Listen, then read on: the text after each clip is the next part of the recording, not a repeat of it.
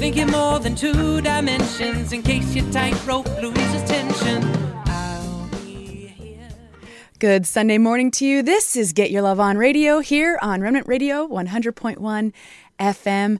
What a glorious Sunday morning it is, and thank you so much for being here. My name's Julie Bueller. Uh, so excited for today's show. We are coming up on our one year anniversary, and what a year it has been for so many reasons and so many wonderful reasons. And it's really important to recognize how God works and to thank Him for His ways and to understand that we get to align ourselves with God Almighty. And as we do that, we will see our lives become just a glorious adventure. And that's what we're here to do on this show is to help each one of us align ourselves with God Almighty. And to do so, we want to get in our word and we want to know our word, the, the Holy Bible. The King James Version of the Bible is the one we use here on this radio show. It is the most accurate, it is the it is the closest to the original translations. And so we stick to that here on this show. And I hope you enjoy that as well. We'd love to welcome our listeners from the Bronx, New York to Bellingham, Washington. Welcome our listeners in Irving, Texas, and all across Texas, actually, Michigan, Tennessee, Virginia, and all the way up to Alaska. Welcome to all those in this great nation of the United States and also Europe Asia and Australia. This show is dedicated to the family of faith around the globe. And so we love all the regions this show reaches, the different cultures, backgrounds, and the variety of very unique and special individuals. God Almighty is a God to each one of us individually according to our unique personality. And no matter where you are, no matter what the culture, the background, family life, home life, or beyond, we all need a special kind of wisdom from God to live in the love, joy, peace, and courage of the Holy Spirit. Now, there's a term, it's called street smarts. Not sure if you're familiar with it, but it's that perfect wisdom and discernment to stay five steps ahead of the enemy or competition and be victorious no matter what it looks like, to stand victorious with great confidence. That's what Street Smarts gives us is that incredible confidence that we are indeed victorious no matter what it looks like. It's kind of an instinct to know what to do, when to do it, and again, how to be victorious in all circumstance. And that comes from God Almighty. You know, Jesus Christ of Nazareth was the most street smart person to ever walk the planet. And through the Holy Spirit, we can also have that incredible wisdom and discernment to know exactly what to do, when to do it, and how God delivers the victory to us through it. It's so exciting. So, today's show, we're going to get into that, and we have some wonderful knowledge to strengthen us and encourage our faith, each of our individual walks, and our stances for righteousness. Why is this so important? Is because the more we stand for righteousness, the more those who also want that in their life will know exactly where to go and how to ask for that. It's such an important example for all those around us in our individual lives. And in 1 Peter 3:15, it says very clearly it says, "But sanctify the Lord God in your hearts, very personal, and be ready always to give an answer to every man that asketh you a reason of the hope that is in you with meekness and fear. That's right, it's through that meekness, that gentleness, that that tenderness, and the fear, the f- awesome respect of God Almighty, that awesome reverence and appreciation of eternal life that is through the name Jesus Christ. That awesome appreciation we get to understand and it's very personal, it's very individual, that we can offer that hope that lies within us to anyone that asks for us. That God is your God. He's yours. He works for you. He gives you the battle. It isn't a broad term, It's very specific. It's very individual. And it is so very wonderful, isn't it? that we also get to offer that hope to anybody that asks us. And that is a key that, Peter lays out here that we need to be able to answer every man that asks. And that's important because Christ also said in Matthew 7, verse 6, He said, Give not that which is holy unto the dogs, neither cast your pearls before swine, lest they trample them under their feet and turn again and rend you. So that word holy in the Greek means something that's been sanctified, consecrated, and it means the one. You know, again, God is very specific and He's very individual. And when we are baptized and filled with the Holy Spirit, we are the temple of the living God. Our body is the temple of the Holy Ghost. And, and we are the one to carry it. We are the one with our own unique personality, with our own unique background, with our own unique understanding and wisdom before God Almighty. So, yes, we don't want to give that out just to anybody, just to the the common uh, anyone that, that wouldn't appreciate that. And and neither cast your pearls before swine. There are consequences.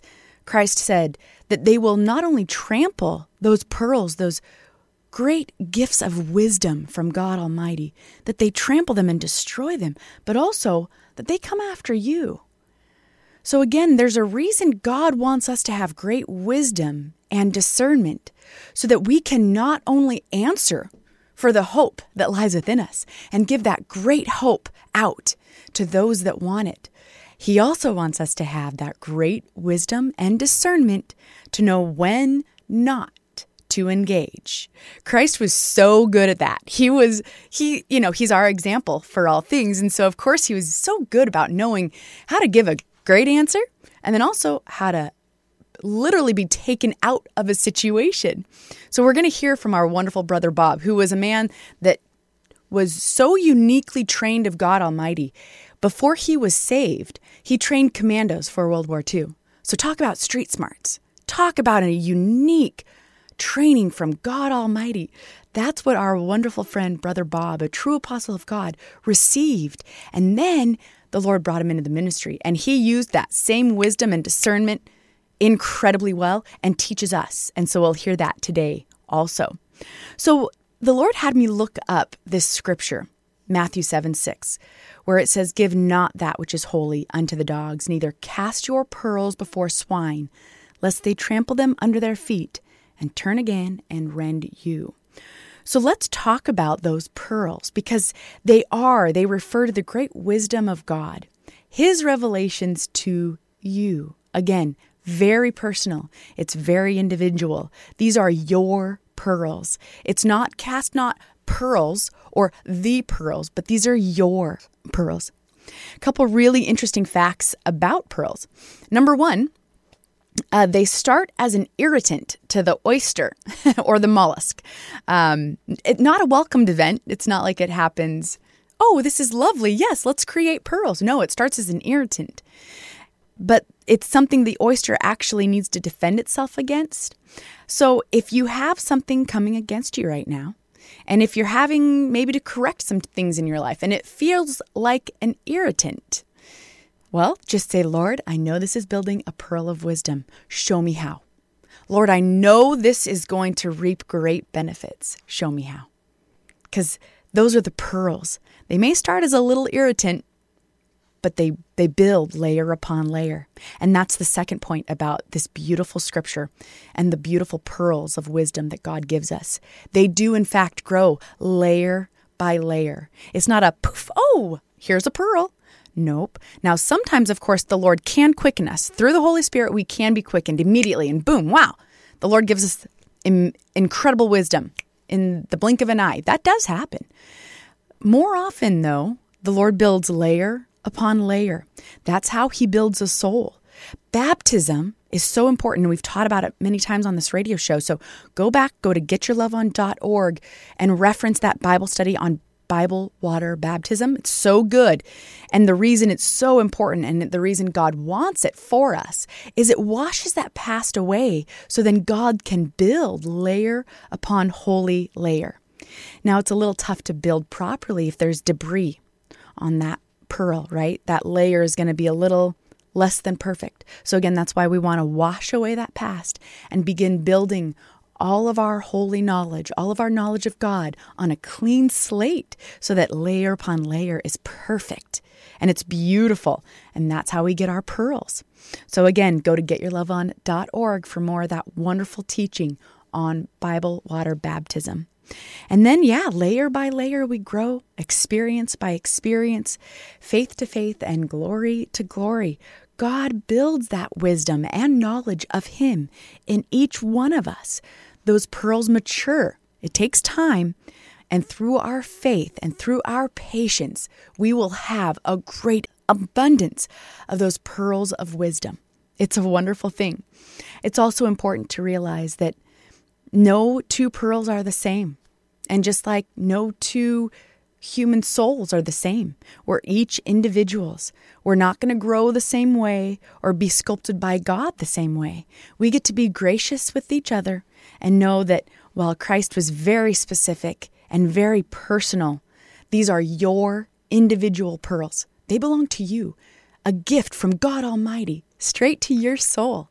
So protect them with everything you have with every bit of intensity with every with every bit of intention that you, is in your soul protect those pearls and know where they come from and understand their value and as we do oh wow then the Lord gives us that perfect wisdom and understanding to give them out as He sees fit.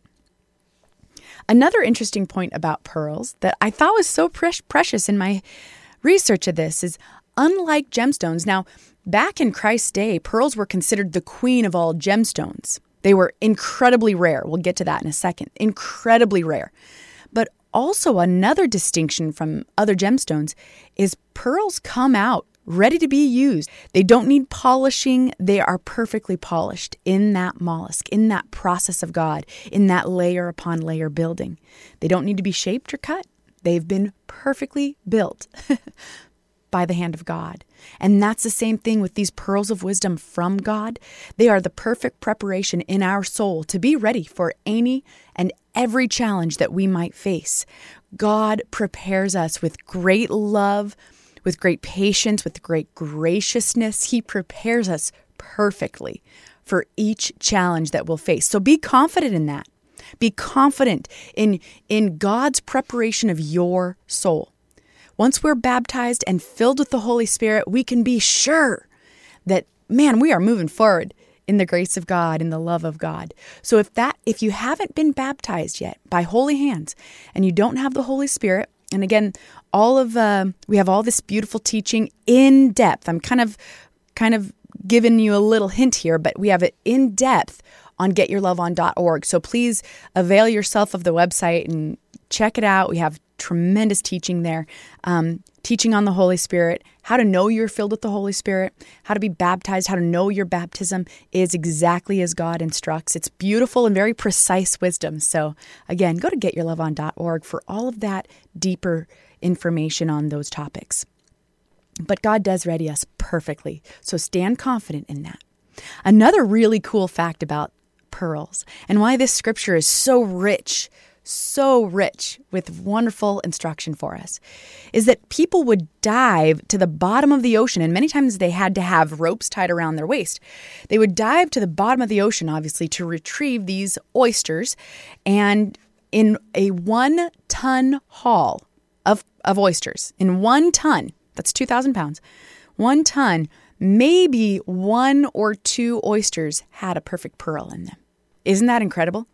So you understand that uh, danger involved diving to the to the bottom of the ocean and scooping up these oysters. And it took a ton to get to one oyster. That's how rare they were. That's why they were considered some of the most precious things on the face of the planet. In fact, there were some Roman soldiers, uh, Roman, I should say, military leaders that financed an entire military campaign with one pearl earring. That's how rare they were. That's how precious they were. That's how valuable pearls were. And so when Christ says, Cast not your pearls before swine, God gives us in abundance. He does. He didn't say, Cast not your pearl, not one. No, God gives us this incredibly rich, valuable wisdom in abundance as we seek Him, as we read our word, as we have our nose in the one book that teaches us true street smarts, the Holy Bible. That's right. Also, if you want those pearls, guess what? It does require diving deep into the water of the Word. So we get to do that. Isn't that precious? You know, there were times in human history where the Word of God was not readily available, certainly not translated into different languages. It was it was translated into one, and at various times in human history, there was one Bible for an entire town. Now we are richly blessed with this with this radio show and, and what we're going to hear today from a true apostle and true ministers of God who dug out the word, dug out this wisdom from the word with great love. So, yes, these pearls are incredibly valuable. And again, Christ said pearls, plural. They are yours. Again, it's personal, it's individual, and God gives us in great abundance. And, and pearls were reserved specifically for royalty and nobles. In fact, there were actual laws that said if you weren't royalty, you couldn't wear pearls. So that's again the the incredible specificity of God when he says, "Cast not your pearls." These are incredibly rare gifts. They are designed for nobles and royalty. So that's who we are in God's eyes. And 1 Peter 2 9 outlines that beautifully. It says, But ye are a chosen generation, a royal priesthood, a holy nation, a peculiar people, that ye should show forth the praises of him who hath called you out of darkness into his marvelous light. So if you feel peculiar, you're in good company, friend. Certainly. And I love that about the Lord that he he accepts each one of our unique individual personalities and that He expects that of us. And that is what makes us that royal priesthood and that unique, uh, perfectly formed body of Christ, is that it is individual and it is for each one of us to, to learn of God, to seek His wisdom, to seek out this abundant, this marvelous light, as He says. So, yes, we are called out of the darkness and we do walk in the light. And as Christ said, you know, again, cast not your pearls before the swine, lest they turn and rend you. And I think that's so incredible that not only does this scripture outline the abundant gifts that God bestows upon each one of us, it also outlines that there are consequences to not having that discernment, to not being able to tell the difference between swine and the those that are seeking the the answer of hope that lies within you. So there's a great difference there. And there are those consequences to not having discernment. I think we're seeing a lot of that right now in this country, the US, and of course internationally. The good news is we have access to God's great wisdom and God's great discernment. And it says in the word, He knows the thoughts of and intents of the hearts. God goes straight to the heart of the matter. Boom. None of this obfuscation, which means creating confusion and, and uh, smoke and mirrors. None of that. God goes straight to the heart of the matter. And as we learn of Him, we get that same thing. And, and the Lord will give you that wisdom and lay it down in your soul so that when there is someone in front of you that does want that answer of hope that lies within you, you'll know immediately to share it. You'll have those answers. It's a wonderful thing to be led of the Holy Spirit. So we need to use discernment to know the difference between those swine and those who need to hear the word of the Lord. Couple references in the word to Matthew 7 6. In Proverbs 23 9, it says, Speak not in the ear of a fool, for he will despise the wisdom of thy words. Isn't that interesting? I think we've all been there. Look, there's just some people, they, they don't want the truth. They just don't want the truth. They want to live in their own little reality and their own little lies that they've constructed. And that's reality. So know this. Where our, our, our eyes are getting wide open. That's what street smarts is, is knowing that, look, reality is there's some people, they don't want the truth. So keep walking. Just keep marching forward. Proverbs 9 8, it goes further. It actually says, Reprove not a scorner, lest he hate thee. Rebuke a wise man, and he will love thee. Isn't that interesting? The difference there? Very, very different. Now, the Hebrew meaning of the word scorner, that's not a word that's used commonly in English vernacular nowadays. It's really interesting when we take the time to study the word and we look up the Hebrew or Greek meaning of these words. This one is fascinating. It means to make mouths. Hmm, it's, it's interesting. To scoff. It means to interpret, have in derision, to make a mock, mocker, teacher. Isn't that interesting? A scorner in Proverbs 9 8, not only do they themselves mock and arrogantly, quote, interpret to cause derision. Isn't that interesting? We're seeing this right now. I love the word. It's so current. It's so current. Proverbs had these guys nailed thousands of years ago. Isn't that cool? Yeah, a scorner, not only are they themselves these arrogant mockers, but they teach others to be the same. They encourage others to do the same. And yeah, we're seeing a lot of that. So mark them, know it, eyes wide open. Don't be naive. These people are out there in abundance. And the scripture says, you know what? Reprove not a scorner, because um, he'll he's just going to hate you. But you know a wise man because he will love that reproof, that correction. That's a big difference. And according to this scripture, there's drastic outcomes solely based on the character of the person that we're talking to. So, again, underlining the importance of that discernment to be able to know how to operate, who to talk to, who to share those pearls of wisdom with. Ask God for it, He'll give it to us. When we ask God, for discernment, for wisdom, for that love, joy, and peace. Man, He pours out in abundance.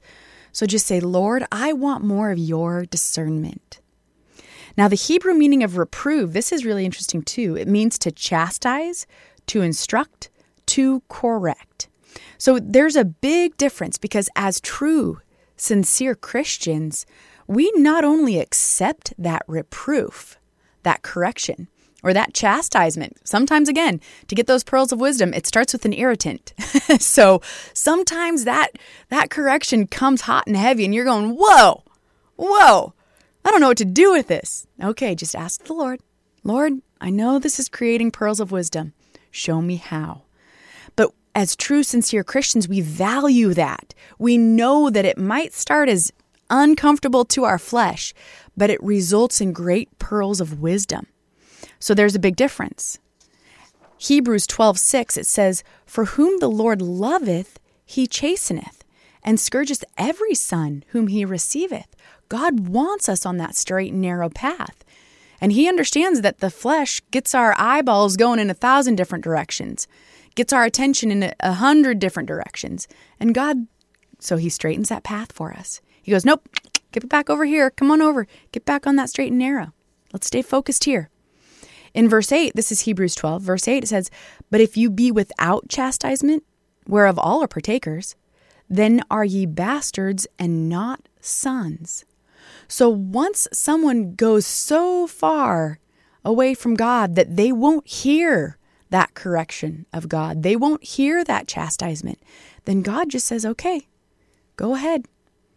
My hand is removed from you. Go ahead.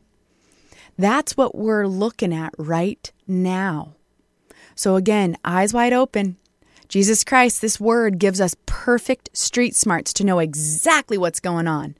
So, when we go out for the day, whether it's in our work, um, our social life, whether it's in our volunteer life, whether it's uh, within our our our faith life, our Christian fellowship, we get to have perfect discernment to understand when when we get that correction from God, when we get that chastisement that it's a good thing, that it's a wonderful thing, that it's that first step to a beautiful pearl of wisdom. And also that that those that do not want that, well, it's time to leave off then. And it's time to march forward in the wisdom of God for ourselves. Don't you love how interestingly specific God is for each one of us that want this knowledge and wisdom? It's awesome. Back to Proverbs 9. Again, we get this beautiful contrast. It says, Give instruction to a wise man, and he will be yet wiser. Cool. Teach a just man, and he will increase in learning. That's right. Another scripture says, Always, always learning and never coming to the knowledge of the truth. Well, a just man will increase in learning, go to build that layer upon layer to end up with great pearls of wisdom. In verse 10, it says, The fear of the Lord is the beginning of wisdom, and the knowledge of the holy is understanding. So, in order to get this wisdom, it starts with that, again, awesome reverence of God. Isn't that incredible? What a difference. That's why instruction from the Lord is so valuable. It's those layers that build that wisdom in each of us. So let's run to it. Let's get after those pearls. Let's get after that wisdom. Let's get after that discernment. Let's get really wise according to the knowledge of God. Because that knowledge of the holy, that is understanding. That's what gives us that perfect clarity of mind to walk into any situation, any room, and just say, Yep, yep, yep, I got a beat on all these characters. I know who I can talk to. I know who I can uh, align myself with. And I know exactly who not to engage with. And again, we'll hear from Christ himself, and, and our wonderful brother Bob teaches on that beautiful discernment from God Almighty. So, again, the fear of the Lord is the beginning of wisdom, and that's an awesome respect and reverence for God Almighty. And that is the beginning of wisdom. So, if you want street smarts, if you want wisdom and discernment to know in a moment who you're dealing with, and most importantly, how to be victorious, start with the fear of God and knowledge of the holy, and again, run to that with all haste, with all your intensity, with all your dedication. Because as we do that, again, it's the Father's good pleasure to give us the kingdom. God will give us everything else. I was telling my niece just yesterday, I I was just thanking the Lord for some blessings that he's given me. And I said, you know, it's one thing to have these blessings, but I, I didn't chase them. God gave them to me. He just, here you go, my beloved daughter. Here you go. These are your blessings. There wasn't a pursuit of these worldly blessings. My pursuit is God. And He adds all these things. So, yes, Lord, thank you for these wonderful blessings that you gave to me, those, those pearls. So, let's see how the apostles ministered the word because of course that is our, our primary charge on this planet is to share the gospel the good news of jesus christ of nazareth so let's see about how the apostles did that in the midst of scorners the apostles not only changed lives forever by offering that love, that hope, and that faith through the name of Jesus Christ. They also deftly handled the scorners.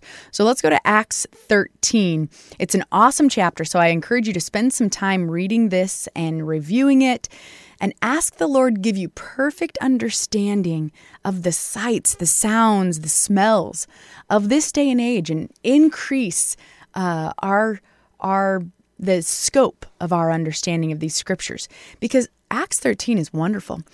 It's actually how the church was meant to run by the Holy Spirit, not by some not by man's mind, not by some board or voting apparatus. Nope. The church was meant to run by the Holy Spirit, and it does so in Acts 13. So check it out. You'll see that more and more too. Now, Apostle Paul and fellow ministers in Acts 13, we're going to go down to verse 15.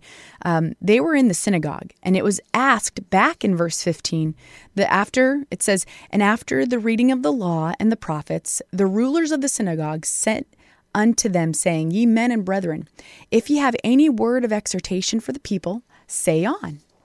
Then Paul stood up, this is verse 16, and beckoning with his hand said, Men of Israel, and ye that fear God, give audience. Isn't that incredible? So it's important to recognize here first, the invitation was offered. First, there was an invitation to offer the wisdom of God. Okay, so Paul took it. Yes, bless God for that. I love his boldness and I love that he's willing to, yep, okay, I've got what I've got a message here. But key in on this too, because he also asked for certain people to give ear. And Christ did that all the time too. He that hath an ear, let him hear. That's a real key. Okay, let's go on. Now, throughout this chapter, between verse 17 and we're going to jump down to verse 42.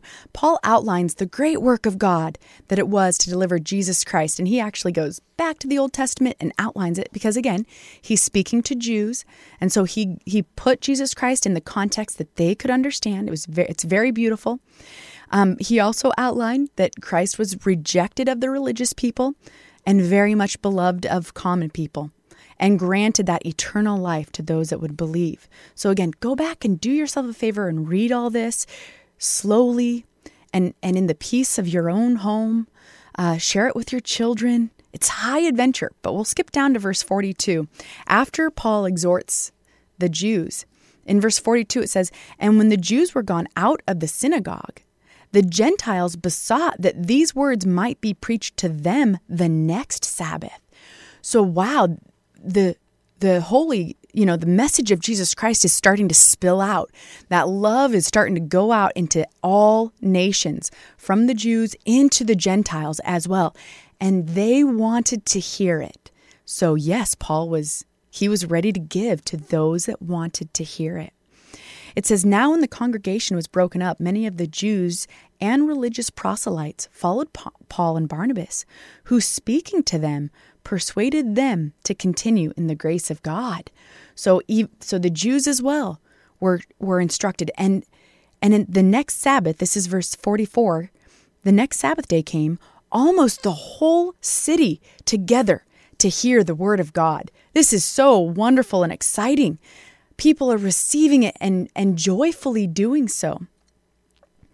It says, verse 45 but when the Jews saw the multitudes, they were filled with envy, and spake against those things which were spoken by Paul, contradicting and blaspheming. Remember the definition of the word scorners? To interpret. They were contradicting. They were, ah, oh, he doesn't know what that's talking about. You're going to hear more of that from Brother Bob in just a couple moments. Then Paul and Barnabas, Barnabas waxed bold and said it was necessary that the word of God should first have been spoken to you, but seeing you put it from you, and judge yourselves unworthy of everlasting life, lo, we turn to the Gentiles. Those that don't want to accept Christ are deeming themselves unworthy of everlasting life. And Paul is saying, we are now turning to those that want to hear the gospel of Jesus Christ. It says in verse 47 For so hath the Lord commanded us, saying, I have set thee to be a light of the Gentiles, that thou shouldest be for salvation unto the ends of the earth. God is not a respecter of persons. He doesn't care what anyone's background is, uh, history, race, creed, color, doesn't care at all. God cares about the heart of the matter. God cares about whether or not a soul is waking up and praising Him, whether or not a soul is saying, Lord, I want to know more about you. That's what God cares about. He doesn't care about, He's, God is not a religious God. he's a wondrous God, but there's no religion in Him. It actually says, True religion and undefiled is this to visit the fathers and the widows in their time of affliction. I'm quoting that off the top of my head. Um, later in the show, I can get the scripture for you, but It has nothing to do with the form and ritual of a glass building or a big, big cathedral. That's not God. That's man's mind that does that. So it's really important for us to recognize there's a great difference and a great distinction. And that's what Paul is saying here. God is way bigger than any religion. The Jews had their religion, but they didn't have salvation. And in fact, they were trying to turn away those from the salvation of Jesus Christ in Nazareth. And in verse 48, this is really important. And when the Gentiles heard this, that Paul declared that we will teach you the gospel of the good news, they were glad and glorified the word of the Lord. And as many as were ordained to eternal life believed. And the word of the Lord was published throughout all the region. So those scorners tried to stop Paul and Barnabas. Didn't work. No, in fact, it went the opposite direction of what the scorners were hoping to achieve. Uh, the word of the Lord is published throughout all the region.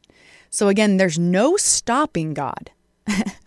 I recommend we get in line with him. That's my that's my soul's declaration. Lord, I am lining up with you because he is eternally victorious and I want that too. So, yeah, I want God's great pearls of wisdom. I don't care what my flesh endures to get them. Don't care. Why should I? Great pearls of wisdom are so much more valuable than anything our flesh has to endure. You know, Apostle Paul says, the sufferings of this life are not worthy to be compared to the glory that shall be revealed in us. So when you know that, when you believe that, pff, anything in this life is just like, eh, whatever, water off a duck's back. So as we trust God, we can know that He knows exactly who are His and again, you'll hear more about this from our wonderful brother Bob. We have a couple messages from him that are outstanding. Uh, and they were recorded a few decades ago, but when you listen to them, you're to be like, wow, th- that sound, it's so current. It's so awesome. God's so wonderful. Uh, you're to hear it go, really? That was recorded a few decades ago? Wow. They're so current. But we'll learn more about this uh, from Brother Bob. But here we go. Let's get back to Acts 13. Um, so now the word of the Lord was published throughout all the nations. That's verse 49. Verse 50, here we go. It says, But the Jews stirred up the devout and honorable women and the chief men of the city and raised persecution against Paul and Barnabas and expelled them out of their coasts. Wow. So, again, that definition of the word scorner, not only were they the mockers and are they causing derision, but they're recruiting others to do the same. That definition, to make mouths, yeah, they're recruiting others. They are teachers of the scorning, they are teachers of this derision. Can you believe it? I mean, we're seeing this so much through the United States of America, throughout throughout the whole world. The key is to stick to the word of God and to allow the Word of God to be our example, to get our wisdom and our discernment from the Word of God, because we're still talking about what Paul and Barnabas are doing today. We're not talking about what those scorners accomplished because they didn't accomplish anything. So let's line up with the Word of God. Let's march forward in this wisdom and this discernment and this instruction, and we'll be victorious. It's it's using the discernment that God gives us that will allow that victory to blossom in our life. And in verse 51, so verse 50, the Jews are stirring up all these seemingly devout and honorable individuals. They stirred them up and they cast them out of the they expelled them out of their coasts. And in verse 51, here's how Paul and Barnabas reacted. This is so precious. And I love this. And we can take this on, the same uh, personality trait. We can take this on too. It says, But they shook off the dust of their feet against them and came to Iconium. yeah, they were just like, Well, you know what? Water off a duck's back, shook off the dust off their feet against them. Again, th- those individuals that did that accomplished nothing. Here we go, though, in verse 52. What did the disciple, what did Apostle Paul and Barnabas accomplish? It said in verse 52 and the disciples were filled with joy and with the Holy Ghost. So Paul and Barnabas brought forth more joy and and the Holy Ghost for these disciples and that strengthening power and that incredible work of the Lord. That's what they accomplished. So as we learn the word of the Lord, as we learn and read our Bible, we'll have those same that same strength to wipe the dust off their off our feet, so to speak, and just keep marching forward and bring forth joy wherever we go. Wouldn't that be a wonderful thing to have? wherever we go, we get to bring forth joy. I love that. Thank you, Lord, for this. So, yeah, the apostles simply left and went to another city. So, what's the big deal if we have to make adjustments in our lives to retain that peace and that love and joy of Jesus Christ? What is it? Nothing. It's shaking the dust off our feet. So, let's remember that. As we retain our number one love as God Almighty, this becomes very easy. And it's just that simple. When God Almighty is our first love, all of these dynamics, seeking Him for wisdom, seeking Him for, for discernment, receiving God's pearls of wisdom and gifts, receiving that, it becomes very easy because we trust God with that love affair that we have for Him with Him and He with us. We trust it. And then adjusting to any given circumstance, whether that's standing for righteousness, whether that's being in, invited and emboldened to minister the gospel, the good news, or whether that's simply retaining our pearls of wisdom for our own selves and for our family and for our, our close knit community and our those in the body of Christ that closely surround us. We will be God, guided by God Almighty in great wisdom. So, a message on the first and great commandment. The first and great commandment is love the Lord thy God with all thy heart, all thy strength, and all thy might. And we have a wonderful message here from Brother Bob on the first and great commandment. Now, again, last week we heard a little bit about his testimony, where he got his incredible street smarts, training commandos for war, he raised the dead, he won souls in the remote Mexican jungles where his life was regularly in peril. But God gave him those pearls of wisdom to achieve all that. And he shares those pearls with us today. Now, again, this was recorded a few decades ago. I don't think you're going to, I think you're going to be amazed at how current it is because this man's love was so incredible he loved God with all his heart, mind, and soul, and he loved each individual. And you're going to hear that as well today. This message helps us understand how to love God with a greater understanding. And as we do that, the knowledge of the holy, that understanding of God, leads us to greater understanding of the times we're in right now. So you're going to hear how he encourages us to love, to love God, to love one another, and to reap those incredible rewards not in a religious way, but just pure love. Here's our wonderful friend, Brother Bob. Today, I have a very special message for you. It's a subject that you very seldom ever hear preached, if ever at all, in your churches or on television. It is the great and first commandment of God to love the Lord God with all your heart, mind, soul, and spirit, and your neighbor as yourself. Now, to love your neighbor is not being religious. You don't have to be religious to love God and your neighbor. All you have to do is have a personal relationship with Jesus Christ, the Son of God. I'm going to start today in the first general epistle of John in the back of your Bible, chapter 1. That which was from the beginning, which we have heard, which we have seen with our eyes, which we have looked upon, and our hands have handled the word of life. Now, John was talking about Jesus here. He said, That which was from the beginning we have heard. They've heard the word, which we have seen with our eyes. That was Jesus in the flesh, which we have looked upon and handled with our hands. That was the body of Christ in the flesh. Today, the Word of God is this Bible.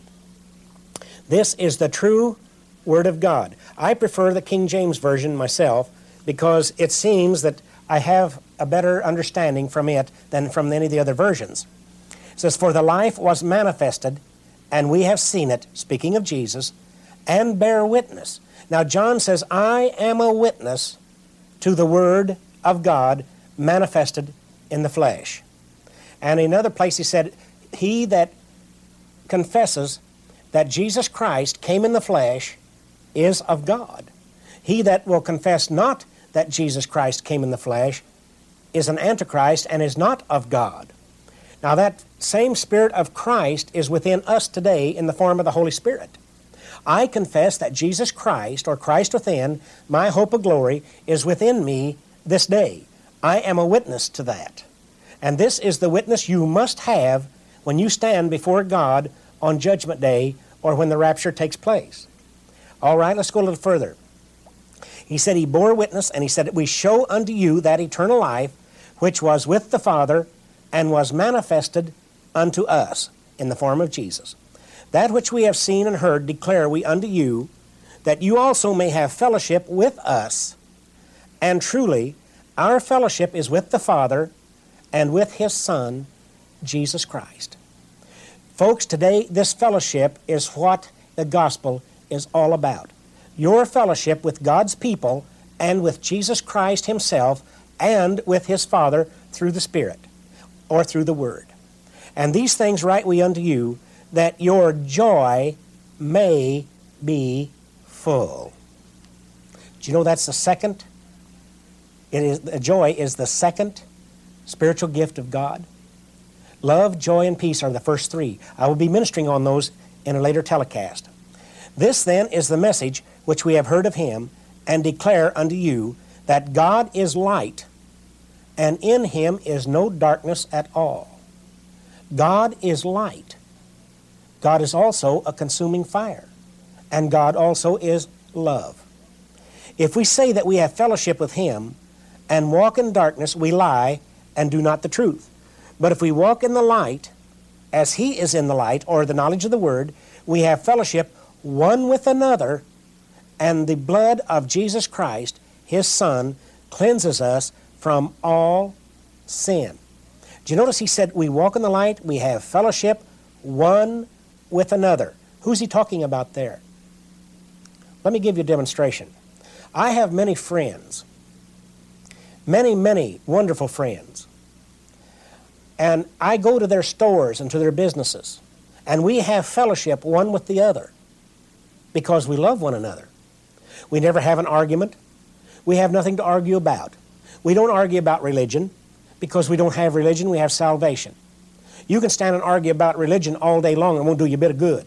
But you start talking and telling one another what good things Jesus has done for you, that is the fellowship of God, one with the other. That is showing the love of God, one toward the other.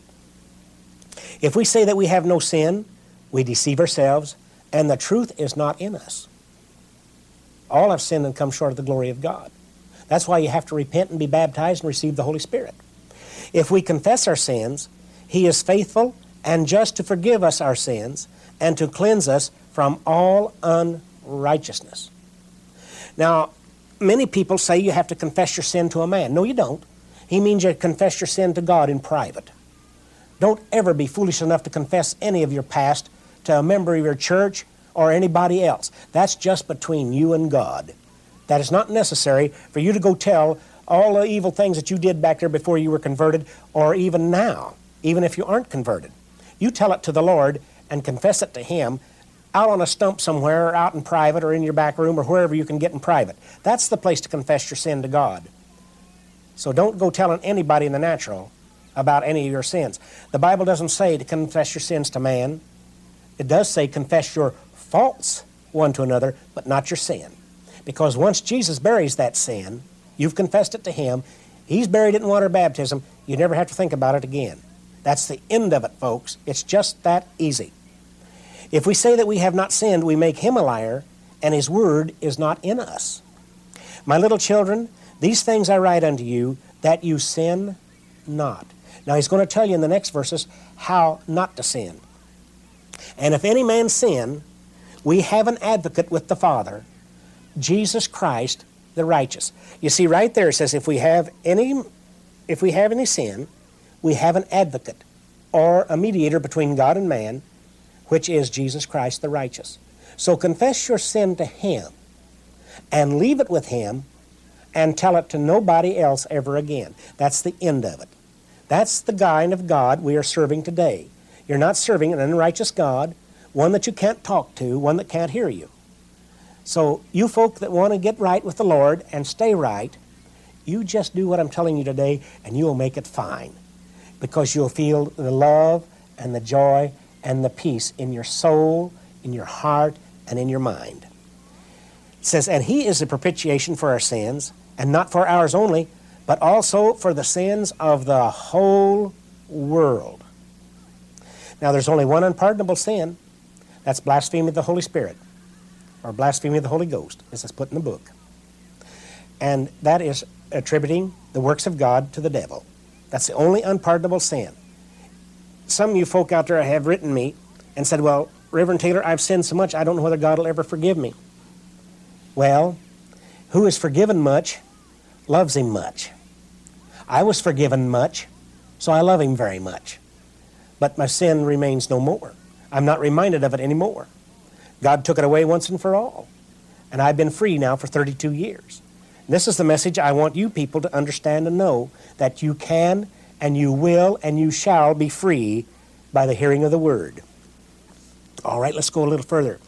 And hereby we do know that we know him if we keep his commandments. You know, his commandments aren't grievous, they're easy to keep. Some ministers get up and say it's hard to serve God. It's the most easy thing in the world. It's hard if you listen to false prophets and to false teachers that tell you that you can't be free of sin, but God's book says you can. I've been free of sin for 32 years. I've made some mistakes, but I just turned around and said, Lord, forgive me, and that was the end of it. I'm not going to say you won't make some mistakes after you're converted. One man come to me and said, Reverend Taylor, I don't think I can serve God. I'd be making too many mistakes. I said, Well, all you have to do is say, Lord, forgive me, and go on. The man took my word. He's still serving the Lord today. He that saith, I know him, and keepeth not his commandments, is a liar, and the truth is not in him. But whoso keepeth his word, in him verily is the love of God perfected. Hereby know we that we are in him. Mm-hmm. Listen to this now. If you keep his word, the love of God makes you perfect. There's an old saying out there no man's perfect. Oh, yes, God commands us to be perfect. He says, Be ye perfect even as your Father which is in heaven is perfect. Folks, you can be made perfect. Not in a religious way, but in a salvation way. When you receive true salvation, the Holy Spirit, then you become perfect in the sight of God. He that saith he abideth in him ought also himself to walk as he walked. Brethren, I write no new commandment unto you, but an old commandment which you have from the beginning. The old commandment is the word which you have heard from the beginning. Again, a new commandment I write unto you, which thing is true in him and in you, because the darkness is past. Once you receive the Holy Spirit, all the darkness of this world is past, the evil of the mind, and so on. And the true light now shines, which is the gospel of Jesus Christ in your mind, body, soul, and spirit. He that saith he is in the light and hateth his brother is in darkness until now. Folks, if any of you have aught against anybody or hate anybody, Repent of it now and ask the Lord to take it away and put love there for them instead of the hate. I'll tell you one thing your heart will beat much slower and you'll be much more contented. Uh huh. You'll feel the Spirit of the Lord come upon you. You'll feel a good feeling and the love of God come into your soul. He that loveth his brother abides in the light, and there is no occasion of stumbling in him. Now, who is your brother? Who is your brother? He's the man that runs the hardware store the coffee shop, the service station, your next door neighbor, me. I'd make a lot of you folks a real brother out there because I really love you as a brother. All you people out there, I love you as a brother. And I have to say that before God, and I'm going to have to give account for what I say. So I can't lie to you on television. I really do love you. I do care about you. If I didn't care, I've got an easy way of making a living. I don't have to do be a, a television minister. That's hard work. It's very hard work. It's very demanding. But I do love you, and because I love you, this is why I want you to hear the Word of God right from His book. This is the source, right here. If any of you have an old Bible that hasn't been opened for a while, go dust it off. Start reading in Matthew, Mark, Luke, and John, in the epistles of John. It's terrific. You'll be surprised how fast you'll gain favor in the sight of God and man. You'll be surprised how fast your personality will change without being religious about it, just between you and the Lord. Mm-hmm. Instead of picking up a magazine tonight, go open your Bible and read a ways. Just read a little way. Ask the Lord to open up the knowledge of the Scripture to you. Ask Him to give you a perfect understanding. Ask Him to give you love and joy and peace. Ask Him to bring your family back together. Mm-hmm. If you're on the outs with your wife or your husband, God will fix it for you. He'll bring that love that can be felt into your home and into your soul. This is what God wants His people to do. This is the way God wants you to be. He wants you to be free and happy. He wants you to be perfect in His sight. He wants you to prosper and be in physical health and have your soul prosper at the same time. Listen to this now, folks. But he that hates his brother is in darkness and walks in darkness and knows not where he goes, but because that darkness has blinded his eyes. There's so many people I hear that have aught against somebody or something. I hear so much of it. And I quote the scripture to them. And you know, this is the only thing that's going to change the world right now, is to get our moral values back, get to loving our neighbor and helping one another, looking after one another, blessing one another, and being a blessing one to the other. That's the only thing that's going to cure the ills of this world today. Folks, we've got a long ways to go. We got a lot of material to work on. 300 million alone in the United States alone needs this to love their neighbor as their self. I'm talking about their natural neighbor, their uh, alien neighbor, whatever. Love everybody and love the Lord first, and then you will love everybody because He loved you enough first that He saved you while you were yet in your sin. And will still save you while you're yet in your sin. Mm-hmm. I write unto you, little children, because your sins are forgiven for His name's sake. Do you know there's no other name named under heaven and earth by which you must be saved? And that name is Jesus of Nazareth, the Son of God. It says, I write unto you, fathers, because you have known him. That is from the beginning. I write unto you, young men, because you have overcome the wicked one. I write unto you, little children, because you have known the Father. You know, if you know Jesus, you know the Father also. Because there's a scripture that says, He that hath the Father hath the Son, and he that hath the Son hath the Father also. Providing you have the Holy Spirit within you, you have both the Father and the Son within you. They are one Spirit. And John, in the front of the Bible, he said, Father, make them, his, meaning his converts, one as we are one. One Spirit. One Spirit in him. Wouldn't that be nice just to stand up and say, I know that I know God and I'm one Spirit in him? I can say that today. I just said it. I am one with God. His spirit and my spirit line up. I wouldn't be afraid to die in a moment. I'm not afraid of death, and I'm not afraid of living. Before I was converted, I was afraid of dying, and I was afraid of living. But now, I have no fear whatsoever of anything, because I know God is my Father and that He's within me. And as soon as I leave this body, my spirit will go to meet Him, ever to be with the Lord. Listen to this. I have written unto you, fathers, because you have known him that is from the beginning. I have written unto you, young men, because you are strong. Young men, God needs you today, and He wants you real bad. He wants you young women, too. Don't waste your lives on adultery and fornication. Turn to the Lord now. It's your only hope and it's your only salvation in this time, day and time.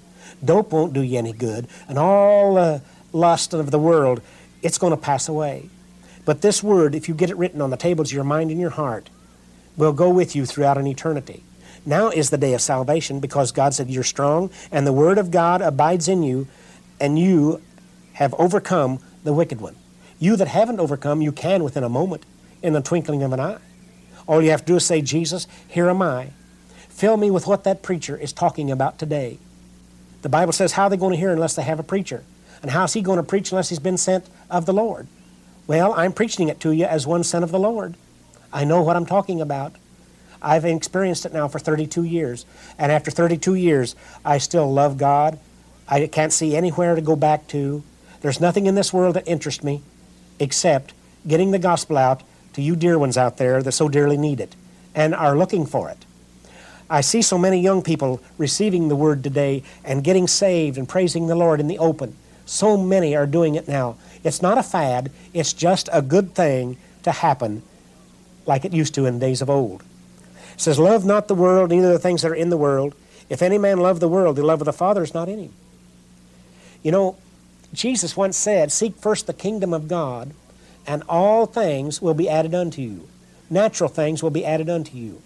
I have never lacked one thing since I've served the Lord in 32 years. All the natural things that I need is supplied by God and His people.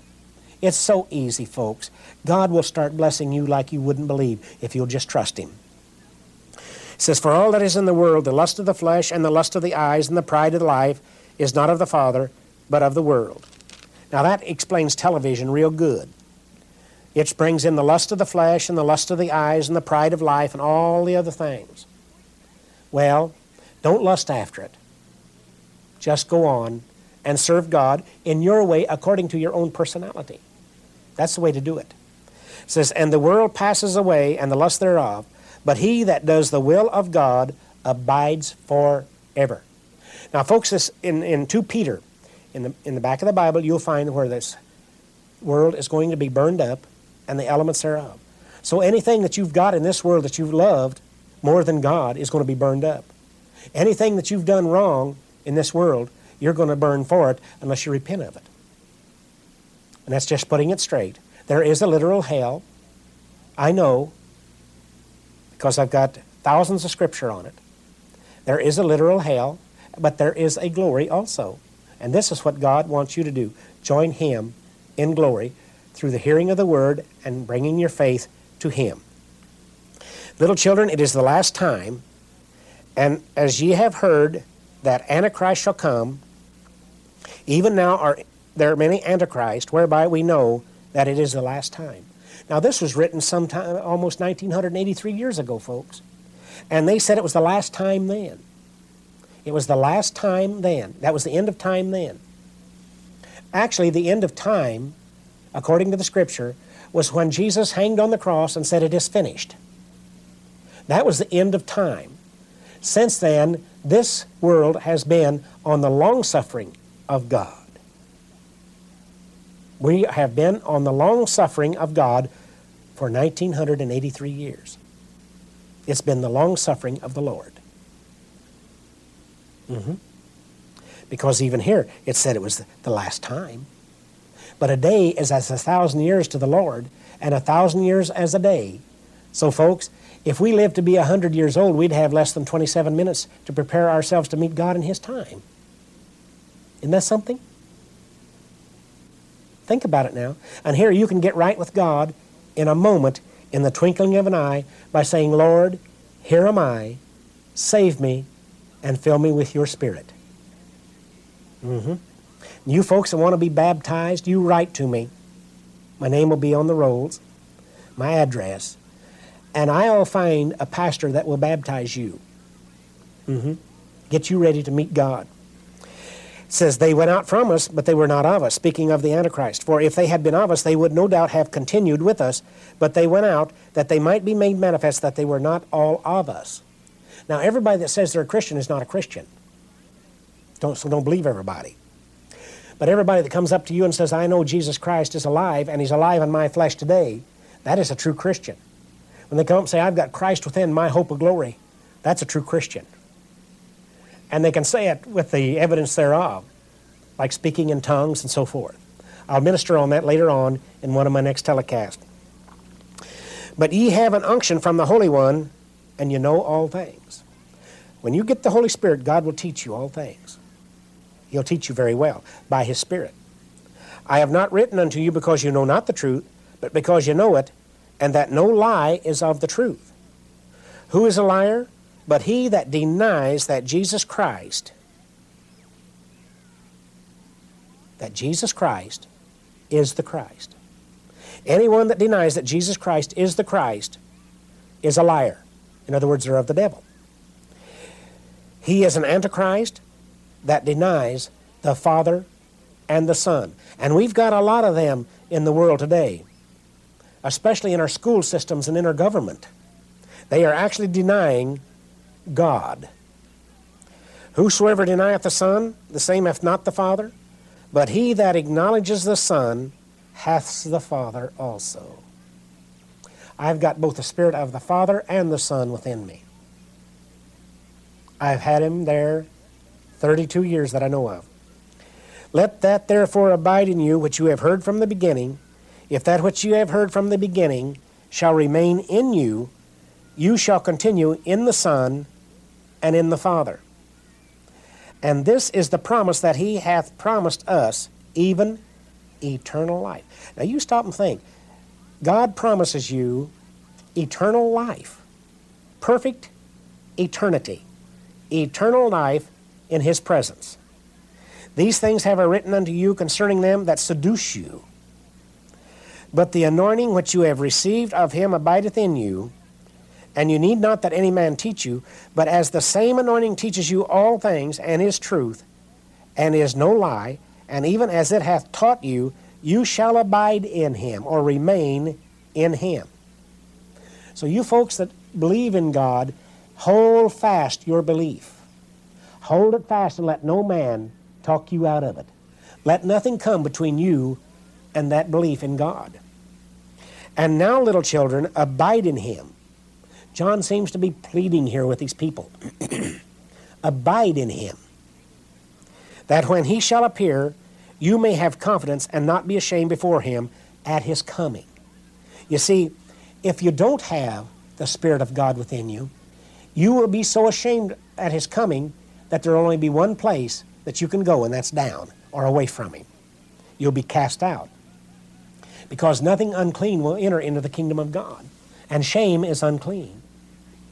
How many of you ever done anything that you've been ashamed of and hated to face your parents or the person that you uh, uh, brought the shame against? Well, that's just the way you're going to feel when you stand before God if you're not ready to meet Him. This is why He sent men like me to prepare you to meet Him at His coming. And folks, He's coming soon. I believe right now, the way the world has gone, it's gone past the point of return. Unless we have an old fashioned Nineveh type revival, America is finished. This hemisphere is finished.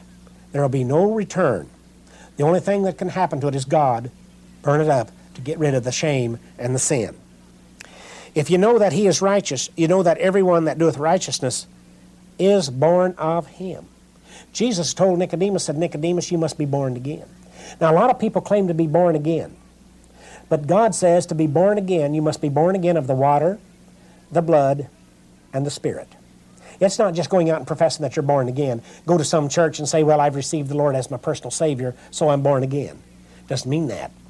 It means to repent, to be baptized in the name of Jesus Christ for the remission of your sins. This is Acts 2.38. And to receive the Holy Ghost. For it says the promise is to you and to your children, even as many as afar off as the Lord our God shall call. Folks, today is the day of salvation.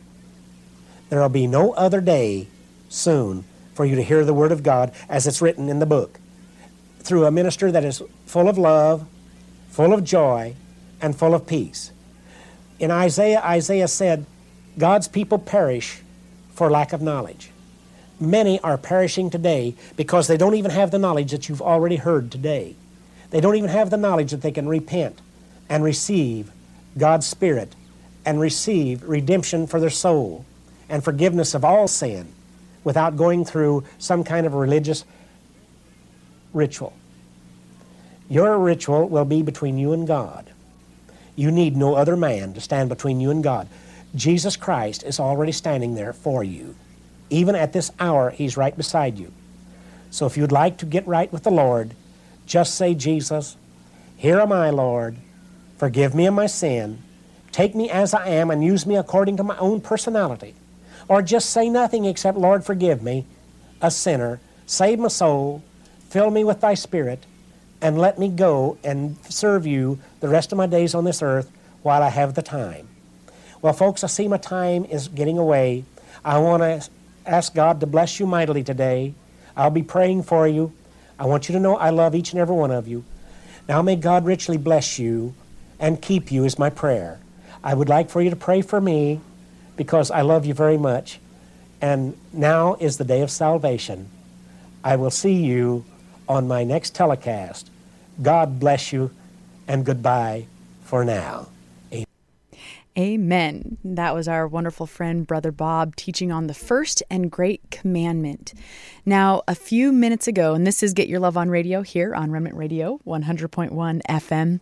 A few minutes ago, you heard Brother Bob commit to helping anyone who wants to get baptized find the right pastor who can do so. And we make that same commitment to you here as well. He said, write to him. And so you can email us, tweet, direct message, however you want to get in touch with us. The most, uh, the easiest way is just go to getyourloveon.org. There is a contact tab, and you can reach out to us there as well. Send a note on Facebook, Instagram, Twitter.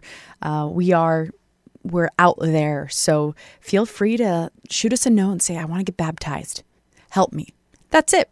Those words alone will usher in that great act of God to get that accomplished. And it is so incredibly important to do so. Uh, we are here to assist anyone that wants it so if you want more information as he mentioned on speaking in tongues um, and or to understand that baptism what it really means go to getyourloveon.org. All of that teaching is there. You also heard him reference a dusty Bible. And we have this awesome song from a wonderful musician named Gabriel Bueller. You heard him here uh, last year perform live in studio. This song is called Dusty Bible. Seemed appropriate. So here you go. This is going to bless you. Bible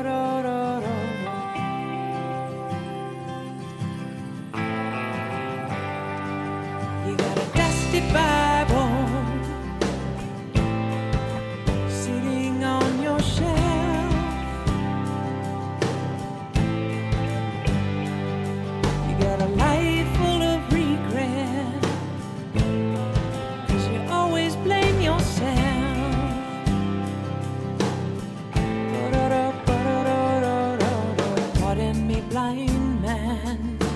I found your eyes. They stopped their search for you, believing all the lies. So I have a riddle here if you have the time. Who has no faith? He has no eyes, but a dusty Bible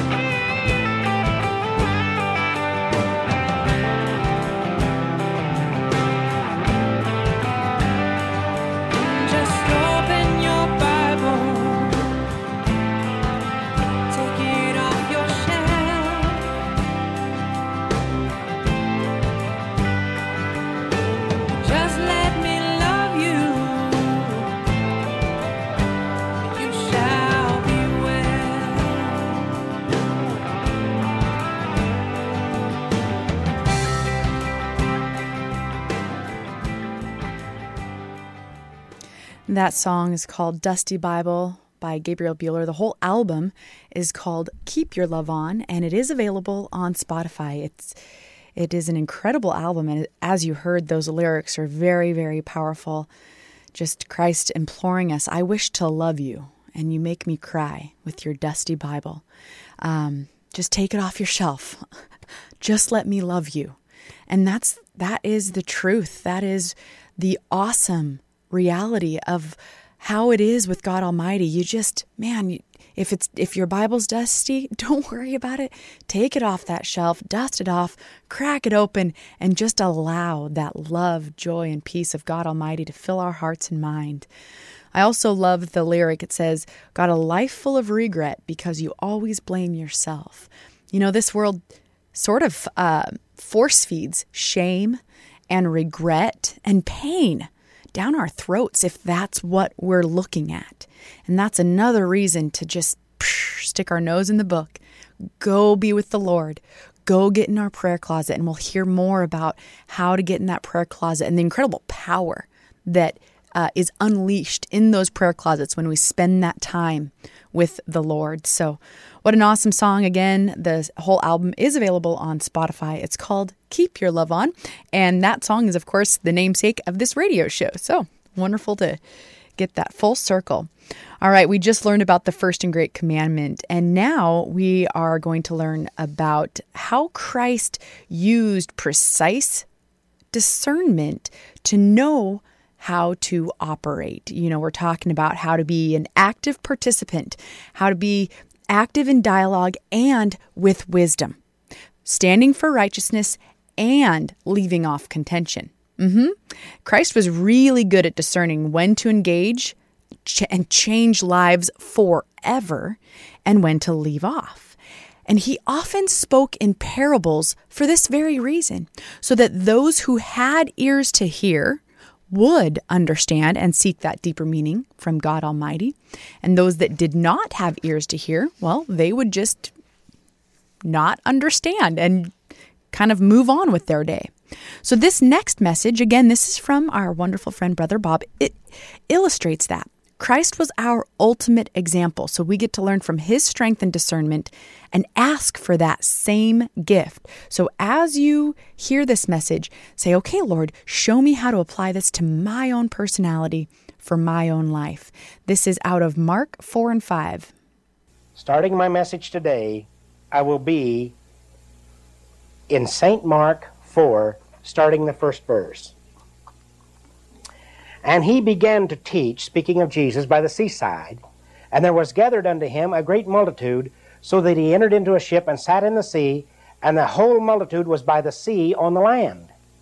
And he taught them many things by parables, and said unto them in his doctrine, Hearken, behold, there went out a sower to sow. And it came to pass, as he sowed, some fell by the wayside, and the fowls of the air came and devoured it up. And some fell on stony ground, where it had not enough earth, and immediately it sprang up because it had no depth of earth. But when the sun was up, it was scorched, and because it had no root, it withered away. And some fell among thorns, and the thorns grew up and choked it, and it yielded no fruit. And other fell on good ground, and did yield fruit that sprang up and increased, and brought forth some thirty, some sixty, and some a hundredfold. And he said unto them, He that hath ears to hear, let him hear. Gather around, you children of the Lord, and have ears to hear today. I'm here to bring you a message of love, joy, and peace, and to teach you of the good things of God. And when he was alone, they that were about him with the twelve asked him of the parable, and he said unto them, Unto you it is given to know the mystery of the kingdom of God. But unto them that are without, all these things are done in parables. Those that are without God or without a calling. That seeing they may see and not perceive, and hearing they may hear and not understand, lest at any time they should be converted and their sins should be forgiven them. I see people like that today. They have eyes to see and ears to hear, but they don't perceive what I'm talking about because they won't give up their sin so that they can be converted and have their sins blotted out. In other words, they love the old way better than God's way, the worldly way better than God's way. And he said unto them, Know you not this parable? And know then, will you know all parables? Then he said, The sower is the word. The sower soweth the word. That was the seed that the word, like I'm doing today, I'm sowing the word. And these are they by the wayside where the word is sown. But when they have heard, Satan cometh immediately and taketh away the word that was sown in their hearts. In other words, some religious spirit or some sinner will come along and say, Oh, you don't have to believe that man. You don't have to believe anything he's saying. He don't mean it. It doesn't mean what it says. There's no God. There's no Christ. That's the way Satan talks to the people. Or they say, Well, I know that guy. He's been married probably ten times. Anything to distract or destroy people's confidence in the minister or in the Word. That's one of Satan's tricks. And these are they likewise which are sown on stony ground, who, when they have heard the word, immediately receive it with gladness. Oh, they're overjoyed to hear the word, and have no root in themselves, and so endure for a time. Afterward, when affliction or persecution arises, for the word's sake, immediately they are offended. I've seen people like that. Ministered to them, have members of my church even. They'll come and stick around three or four or five months or a year, enjoy all the blessings of God, but then when a little time comes for them to stand up for what they believe, they get offended and just leave. Mm-hmm. Well, if something isn't worth standing up for, why stand for it? I believe this word is worth standing for. I've stood for it for 29 years. I'm going to keep on.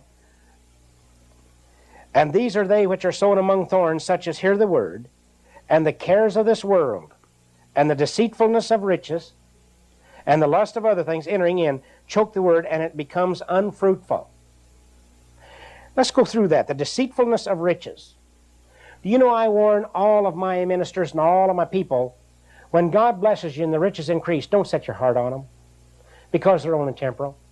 I've seen hundreds of wonderful people, wonderful ministers, just drift off in back into the world because when God started blessing them, they started spending their time building big buildings and big uh, TV programs and uh, prayer towers and uh, all kinds of statues and this and that, glass houses and glass churches and whatever. And I've seen them become unfruitful, didn't win anybody at all from then on. Just stand up and become great orators, and that's all. No blessing, no love, no joy, no peace, no compassion. Just building. Just went back to the natural things. And these are they which are sown on good ground, such as hear the word and receive it and bring forth fruit, some thirtyfold, some sixty, some a hundred. Those that hear it will go out and tell others what good things God has done for them and bring forth fruit. And he said unto them, Is a candle brought to be put under a bushel or under a bed and not to be set on a candlestick? Isn't this gospel that I'm preaching today to be put underneath of a bed somewhere or to be squelched down and hid? No. Because the Word is the light of the world. Mm-hmm. Jesus said, I'm the Word. He said that He was the Word. He meant it that He was the Word incarnated in flesh. You couldn't hide Him. He couldn't be hidden that day. He said, For there is nothing hid which shall not be manifested, neither was anything kept secret, but that it should come abroad or become known. That's something.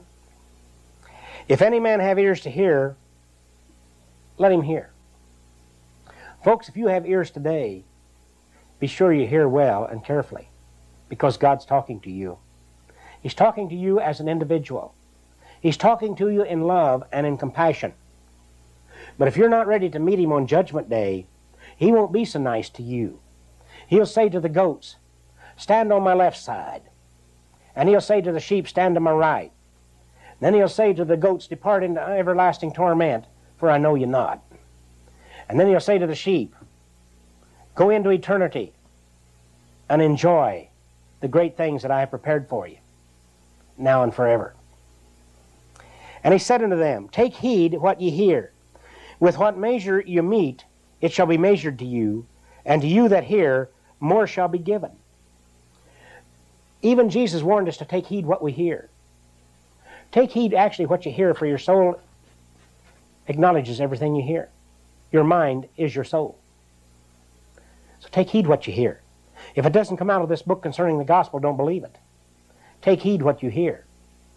Try everything that's said to you to see if it be of truth, or to see if there's a scripture to back it up.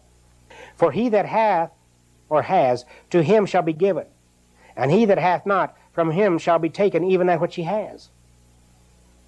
I've seen people that had the idea that they were real religious. But then later on, I saw that the religion didn't do them any good, and what they had was taken away from them, and they were right back worse than a sinner. A worse thing had come upon them than they had before, because they wouldn't take heed what they heard. They just wanted to be religious. They just wanted to have a good time and be recognized of men for a season. And he said, So is the kingdom of God, as if a man should cast seed into the ground. Mm-hmm. And should sleep and rise night and day, and the seed should spring and grow up. He knoweth not how.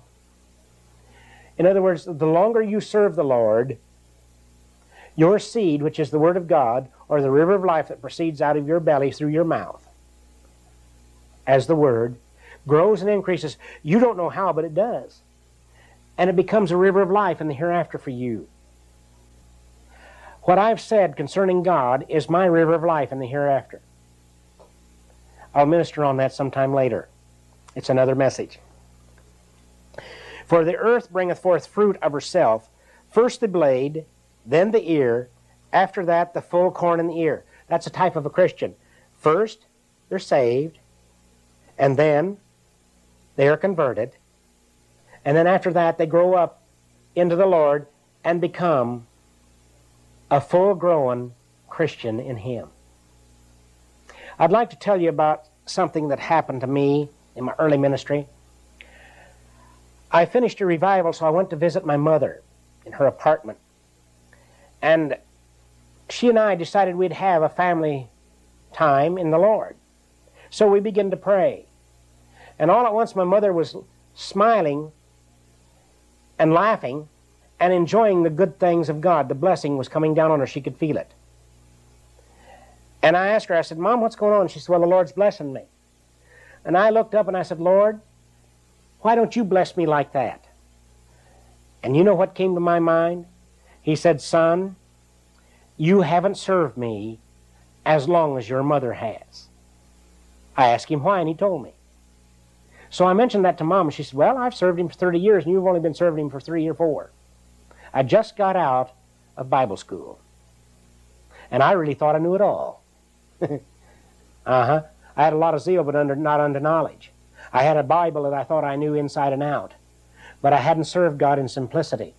And you know, it was about 10 or 11 years before God gave me that same kind of blessing. Mm hmm. After I'd served Him about 10 more years, I began to get those kind of blessings. And I've had them ever since. See, I grew up to the full ear. I became a full ear of corn. In other words, I became fruitful. I deserve to be blessed. But when the fruit is brought forth, immediately he putteth forth a sickle because the harvest is come. In other words, it's time for the resurrection. It's time to take them out of the world. And he said, Whereunto shall we liken the kingdom of God, or with what comparison shall we compare it? He said, Is like a grain of mustard seed, which when it is sown in the earth is less than all the seeds in the earth. Now, mustard seed is very tiny. It's very tiny. But when it is sown, it grows up and becomes greater than all herbs and shoots up out of great branches, so that the fowls of the air may lodge under the shadow of it. In other words, it's like a, a faithful minister that has served God many, many years. And all at once, there's this congregation all grown up, got a full church, got a lot of people converted, and others just keep coming in, just keep flocking in. Have you ever seen ducks land on a lake for the evening? And they just keep coming. Finally, all the water, a type of the word, is just covered with ducks. I intend to see my fellow Canadians by the thousands just swimming in the water or the Word of God from now on. It can be so for you, and I'm going to make it possible for you. With your help and your prayers, let's take Canada for Jesus Christ. let's just take Canada for God because we are still a godly nation. Do you Canadians realize that even our RCMP officers have to take an oath before God with their hand on a Bible? And did you know that our good RCMP officers and the laws of this land are of the most excellent variety anywhere in the world? That we have absolute confidence that we do have judge, a judge and justice for all, a righteous judgment here and righteous judges, and righteous law enforcement officers. If they don't believe in God, they can't even as much as take the training. It's a type of God's blessing. So give honor from now on where honor's due. For without our own law enforcement agencies, that's all that stands between this country and anarchy. Jesus preached it here. It says, And with many such parables spake he the word unto them as they were able to hear it. Mm-hmm. But without a parable spake he not unto them, and when they were alone, he expounded all things to his disciples. He spoke parables to the people that weren't able to hear him, but to his disciples he explained his parables. And the same day, when the evening came, he said unto them, Let us pass over unto the other side. And when they had sent away the multitude, they took him even as he was in the ship, and there were also with him other little ships. And there arose a great storm of wind, and the waves beat the ship, so that it was now full. In other words, the waves came over the side and filled the ship with water. And he was asleep in the hinder part of the ship, asleep on a pillow. And they wake him and say unto him, Master, carest not thou that we perish? In other words, Lord, don't you care that we perish? well, they were a little narrow minded right there. They got their mind in the natural. and they said, Lord, don't you care that we perish? Well, if the ship sank, he was on the same boat, he would have perished too. See, they didn't think about that. Something how the human race thinks, isn't it? And he rose and rebuked the wind and said to the sea, Peace, be still. And the wind ceased, and there was a great calm. You know, folks, let me give you a little mystery. God will do the same thing for you. You let your mind getting to going 50 miles faster than your body can keep up. You get to worrying about this and worry about that. Just stop. Go in your bedroom or go where you can be alone or wherever you are and say, Lord, I speak peace in your name, Jesus. I'll guarantee it'll come to you. You have that same power. Use it. Now that you've got the knowledge how to use it, start using it. When your children get to bothering you or get too loud, just say, All right, children, come here. I'm speaking peace unto you. Now be still for a while. And you'll be surprised how things will change in your life. Every once in a while, I'll get a load of things on my mind, and I'll just go out to my barn and saddle one of my horses, ride off a little ways, and say, Now, Lord, you take care of it and bring peace to my soul. Mm-hmm. Or I'll just go down into my basement or into my cellar and talk to God for a while. Say, Now, Lord, bring the peace to my soul. And then I'm ready to go again. It's just that easy.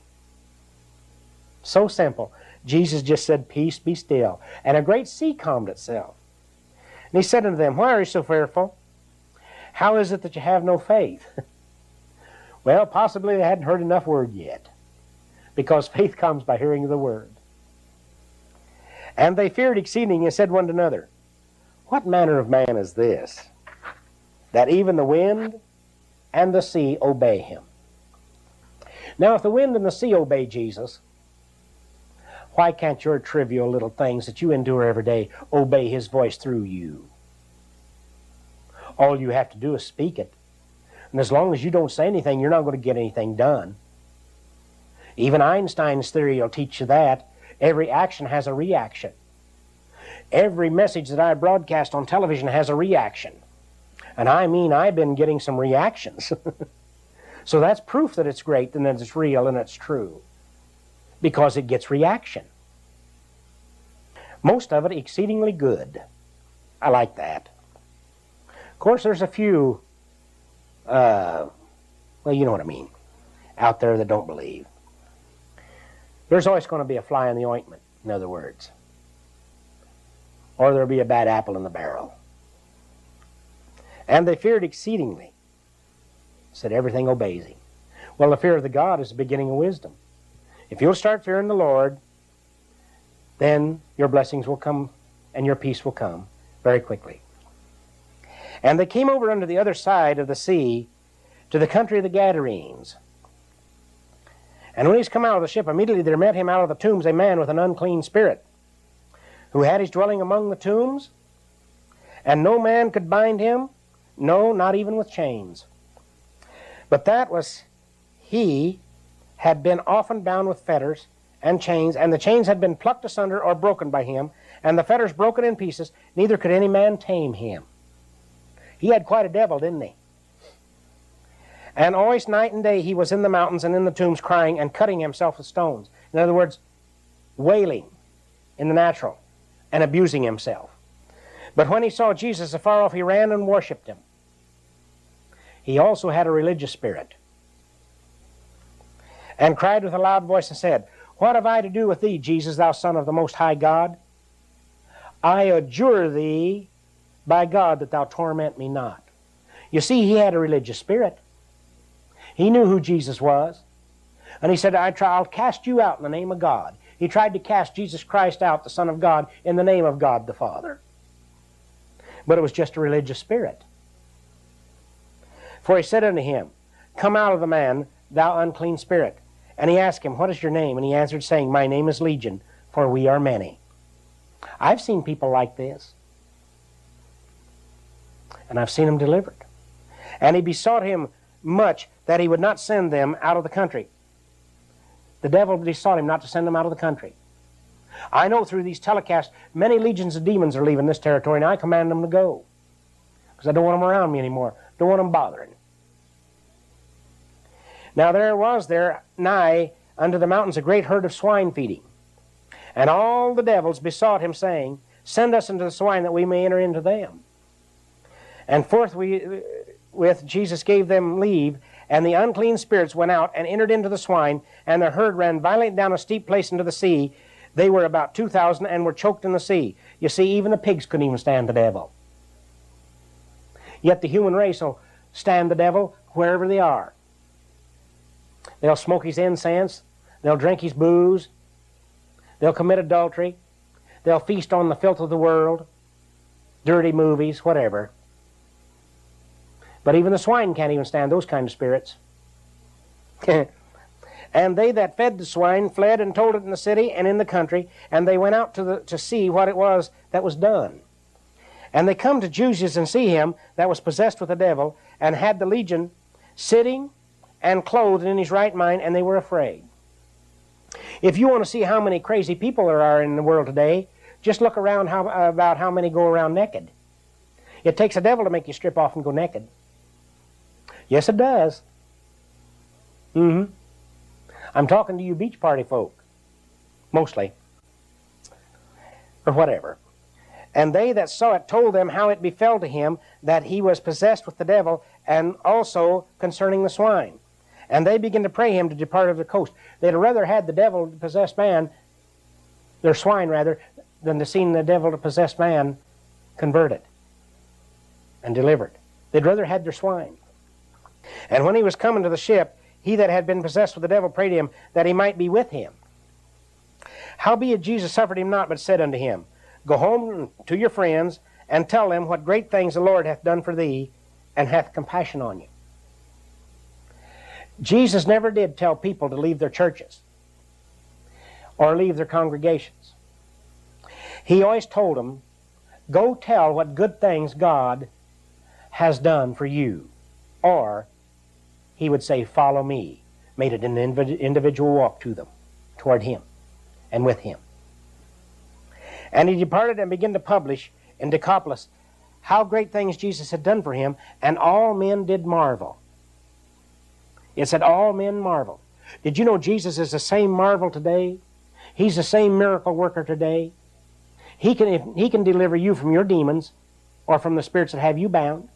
All you have to do is say, Lord, here am I, deliver me. All you have to be is sincere about it. He'll deliver you. And when Jesus was passed over again by ship unto the other side, much people gathered unto him, and he was nigh unto the sea. And there comes one of the rulers, Jairus by name, and he said to him, My little daughter lieth at the point of death.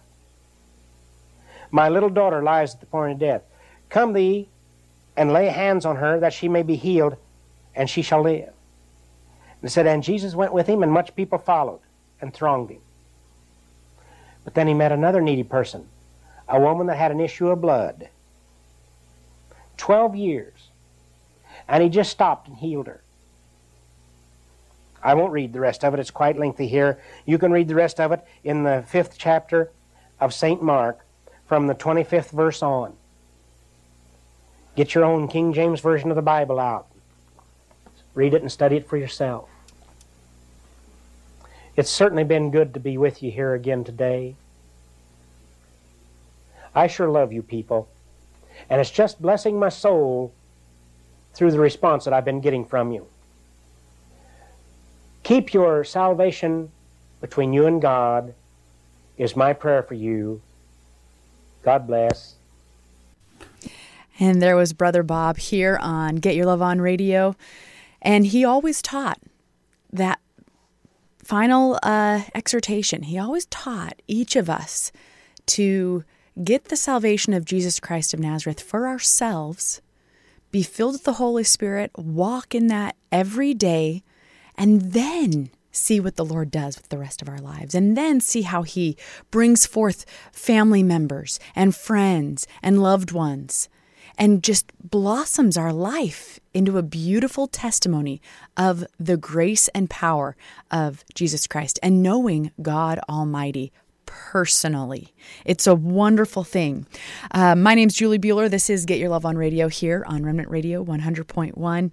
Uh, earlier in the show, I quoted from memory James 1, verse 27, talking about the fact that God is not religious. He's not impressed with religiosity. In fact, he hates it. And you heard how Brother Bob mentioned that the there was a religious spirit woven into that legion of spirits that that man um, needed to be delivered from. And so the religious spirit is very, very uh, well. There, there's a lot of teaching on it, but mainly it's mean, it's vicious, and it twists the word of God. Uh, so that's why there's been so much, so many errors and issues through human history in the name of, quote, religion. Well, here's what the word says about religion. It's James 1, verse 27. It says, Pure religion and undefiled before God and the Father is this to visit the fatherless and widows in their affliction, and to keep himself unspotted from the world, which means to walk in that perfection in the Holy Spirit and to see the needs of the fatherless and the widows, those that don't have God Almighty in their hearts, those that aren't the bride of Christ, to see those needs and to visit them in their affliction, to give them the gospel of Jesus Christ, that good news that He is alive and well and a rushing mighty wind across this land, changing lives forever.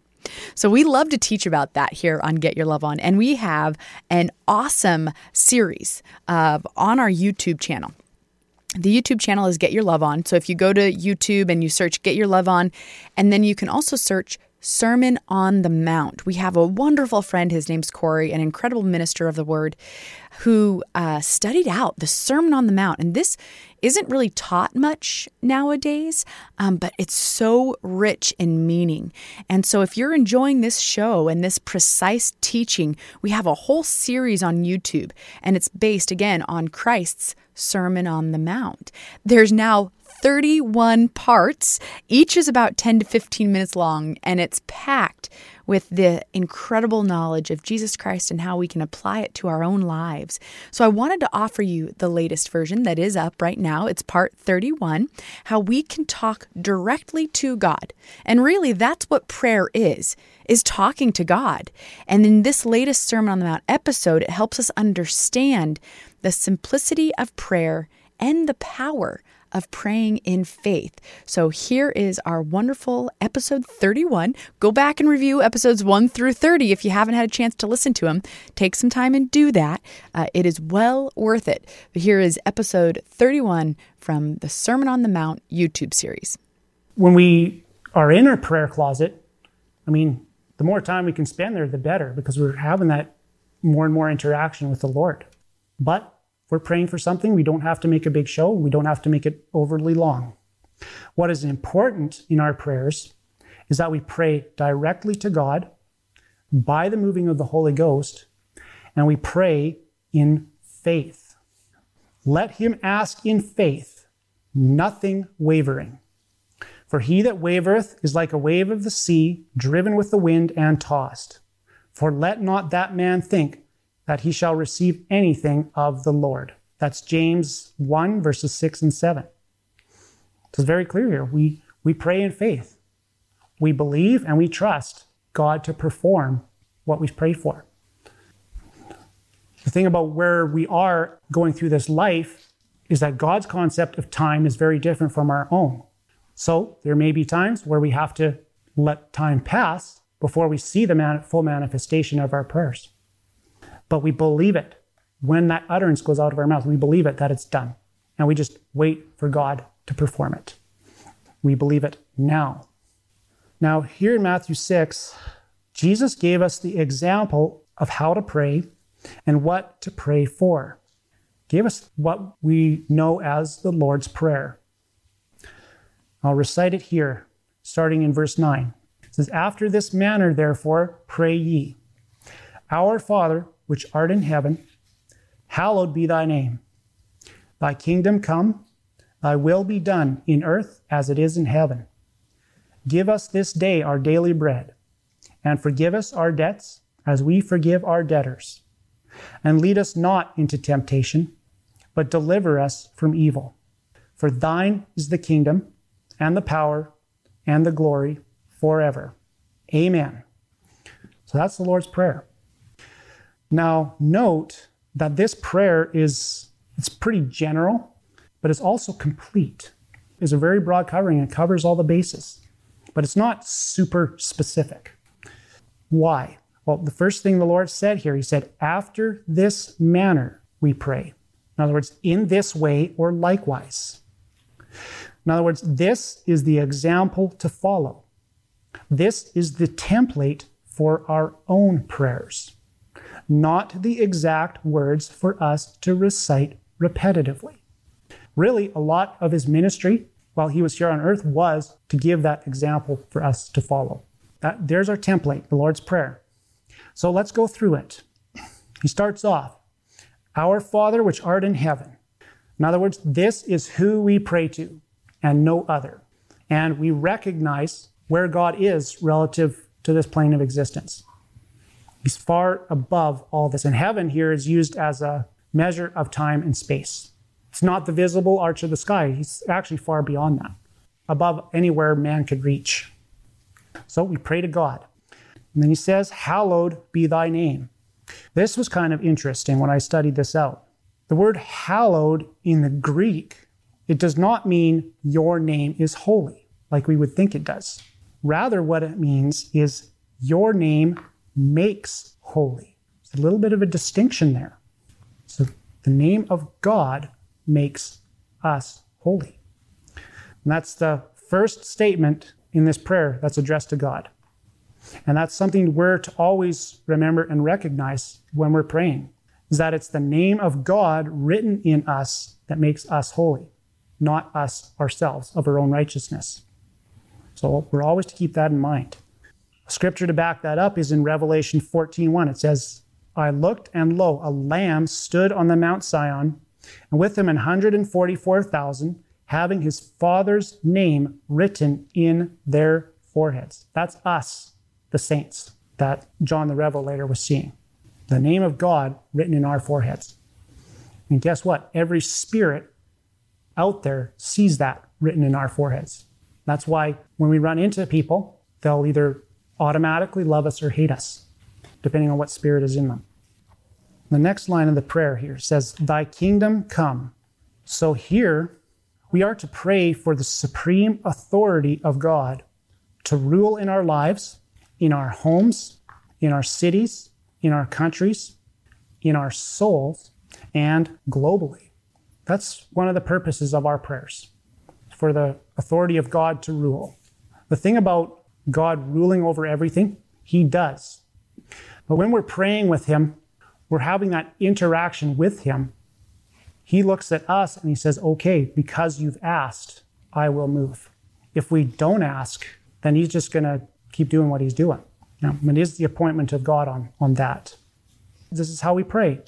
It says, I exhort, therefore, that first of all, supplications, prayers, intercessions, and giving of thanks be made for all men, for kings, and for all that are in authority, that we may lead a quiet and peaceable life in all godliness and honesty. That's 1 Timothy 2, verses 1 and 2.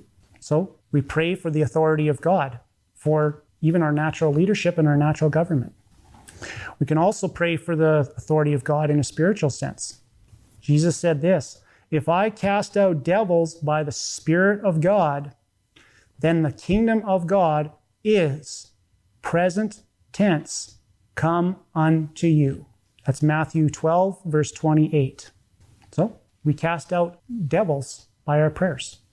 We can cast them out of people, we can cast them out of cities, cast them out of churches, cast them out of houses, cast them out of our natural job. If there's, if there's a devil at our natural job, that's antagonizing the Spirit of the Lord in us, we can pray them out. And I've done that before. I didn't have to lift a finger or say one word to uh, antagonize that person. Didn't have to do anything. I just took it to the Lord, and the angel of the Lord chased them out or moved them out or whatever. God took care of it. That's the kingdom of God been manifested on earth. That devil's been removed. So that's one way of looking at it. Really, that is what it means when thy kingdom come kingdom of God is here now on earth in us.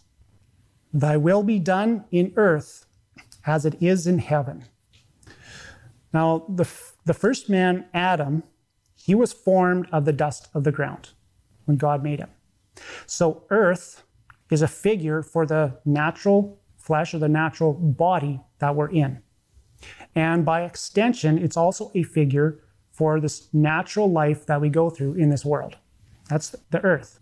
And when it says, Thy will be done in earth, Paul wrote this. He said, I keep under my body and bring it into subjection, lest that by any means, when I have preached to others, I myself should be a castaway. That's 1 Corinthians 9 27. So, in other words, we can pray for our flesh to be in subjection to the Spirit. We can pray for others that their flesh be in subjection to the Spirit. Because then what's in subjection into the Spirit is under the will of God, and God's will is being done. Now, heaven is a figure for the spiritual realm over which God has supreme power and authority. So, when we pray, Thy will be done in earth as it is in heaven, we're also to pray for God to show us how He wants us to take every step through this life and how he wants us to carry out his will in it. Jesus said this Verily I say unto you, whatsoever you shall bind on earth shall be bound in heaven, and whatsoever you shall loose on earth shall be loosed in heaven. God's will is done in the spiritual realm, and we pray for his will to be done here in the natural realm that we're walking through as well. And what Jesus said here in Matthew 18 the spiritual works that we do here in the natural life, they're done in that spiritual realm. It's not just the flesh and blood and everything else that we handle, it's the spiritual works that we do in the spiritual realm as we walk through this life. There's a link between the two. So here's part of those works I'm talking about. This is what the instruction the Lord gave to his disciples. He said, Heal the sick, cleanse the lepers, raise the dead, cast out devils. Freely you have received, freely give. That's Matthew 10, verse 8. Now, in doing all those things, those are spiritual works. You can't lay hands on the sick and have them recovered by a natural work. It's a spiritual work. Again, cleansing the lepers, raising the dead, casting out devils. Those are spiritual works. But it's done while we're here in this natural realm. We're loosing things here on earth, and it's being done in the spirit as well. We loose the people from diseases, sickness, naturally, but that's a spiritual work. We bind devils to hell, calling them out, and whatever whatever we're here doing in this life, but that's a spiritual work that's accomplished in the spiritual realm when those things are cast down.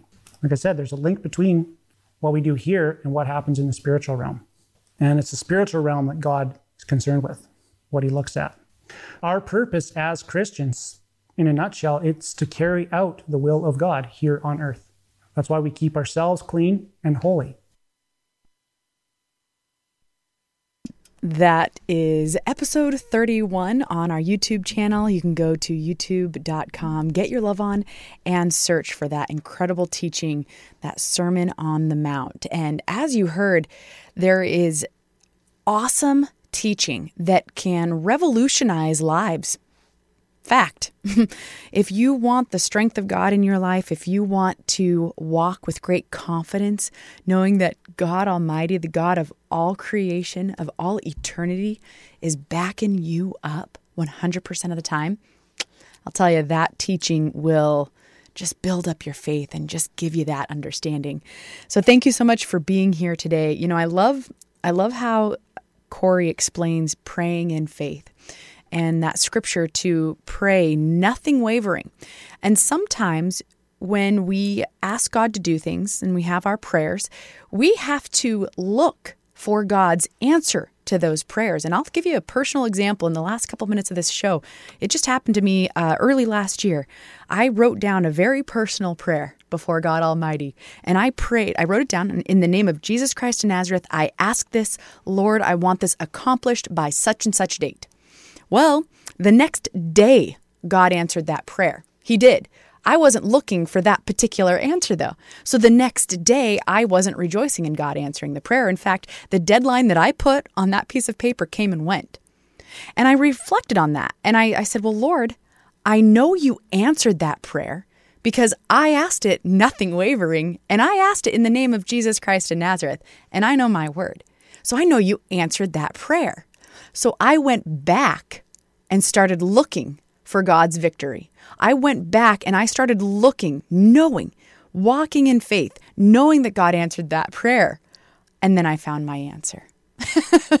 he had answered it the very next day. I didn't even have to wait for my deadline, which was like, I don't know, a couple weeks down the road. And I had a specific reason for creating that deadline. Oh, yeah, I had the whole thing worked out in my mind. God answered it the next day. So as we walk in faith, let's know that God is answering our prayers. Let's expect those answers to be revealed to us. And if it's not happening the way you think it should happen, take a step back and say, Well, Lord, I know you've answered these prayers. I know there's a solution here. Let me go find it in you, through you, through your wisdom and your knowledge. And a lot of times, if you just open your word boom, the answer is right there. The scripture just pops off the page.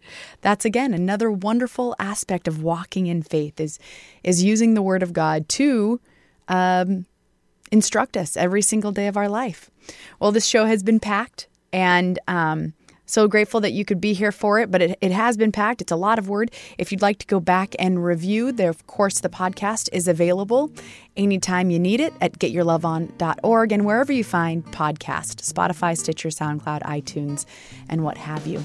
We encourage you to go to the website and read the Bible studies, avail yourself of that knowledge and all that wonderful instruction.